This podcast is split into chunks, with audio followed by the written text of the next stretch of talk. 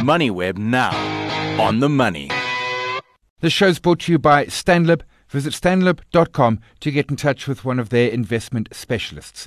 Stanlib Asset Management is an authorized financial services provider. Joining now with uh, Wandile Sihlobo. He's Chief Economist of Agricultural Business Chamber of South Africa, AGBIZ. Uh, Wandile, appreciate the early morning time as always. I, I was traveling uh, over the holidays. I was down in uh, Eastern Free State, uh, KZN Midlands, south coast of KZN everywhere I went, there was water. Uh, dams that I've been seeing my entire life were fuller than I've ever seen. Is that a general trend that we've had another year, and I think this, is, this would make it the third year of really good rains around the country?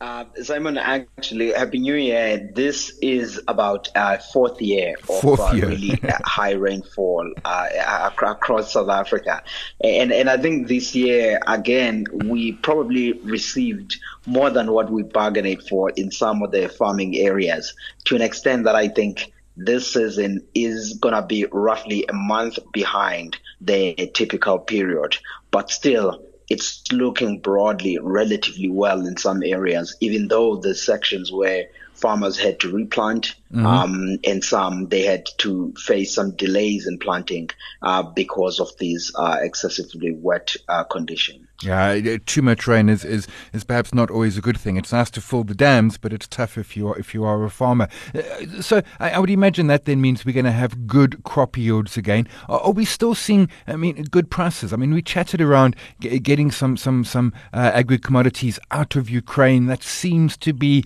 happening, of. But prices from the few uh, agris that I check, uh, and I'm thinking particularly the maize and, and the wheat, they still seem fairly elevated.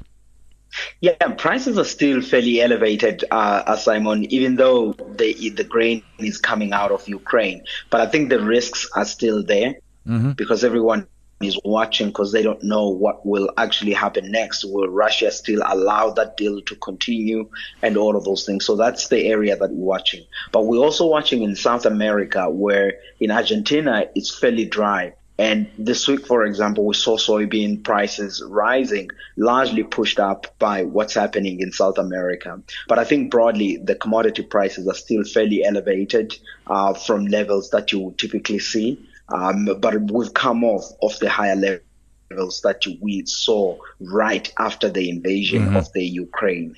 Yep, so, so off those highs, but still elevated. What about input costs? We've chatted fertilizer prices, diesel, which is a big input cost. It's of course come down, but it still remains elevated. Farmers perhaps getting more revenue, but perhaps paying more to get that extra revenue. A slight squeeze on margins, maybe. That that was a major challenge uh, this this time around because I mean when farmers planted, fertilizer prices were still up plus thirty percent year on year basis. Same thing uh, with the agrochemicals. Um, and of course, fuel prices was also up, uh, uh, elevated for, for, for some time. And I think as then the farmers were planning, they had to, to, to acquire all of their inputs in those higher levels. Right now, though, if you look at the fertilizer prices, they slowly coming down from the levels that we've seen over the past few months. But I think, I mean, right now, the, the, most of the colleagues have already planted. They planted with the higher input costs over the, of the past few months. So there's going to be that squeeze on the margins. But I think the most positive things is that the South African farmers, they went out and they planted. In fact, if you were to look at the planting intentions data, mm-hmm. they indicated that they can actually increase the area planting by 1% compared to what we had planted last year, looking at somewhere around about 4.3 million hectares or so. So that's for me was encouraging that folks are still planting. They're not holding back because of these higher input costs. Yeah, I, I, I saw uh, farmers planting fields in my travels, which which patently hadn't been planted perhaps in, in, in, a couple of years. What about load shedding? I mean, we think of a farmer and we think someone out there in their tractor, and maybe in agri, uh, uh, uh in, in, grains and the like. Maybe it's uh, power supply is less of an issue. I imagine in livestock, um, particularly slaughterhouses and the like, it is more important. How much does does does stage four, stage six, just this this inconsistent power uh, impact and challenge farming?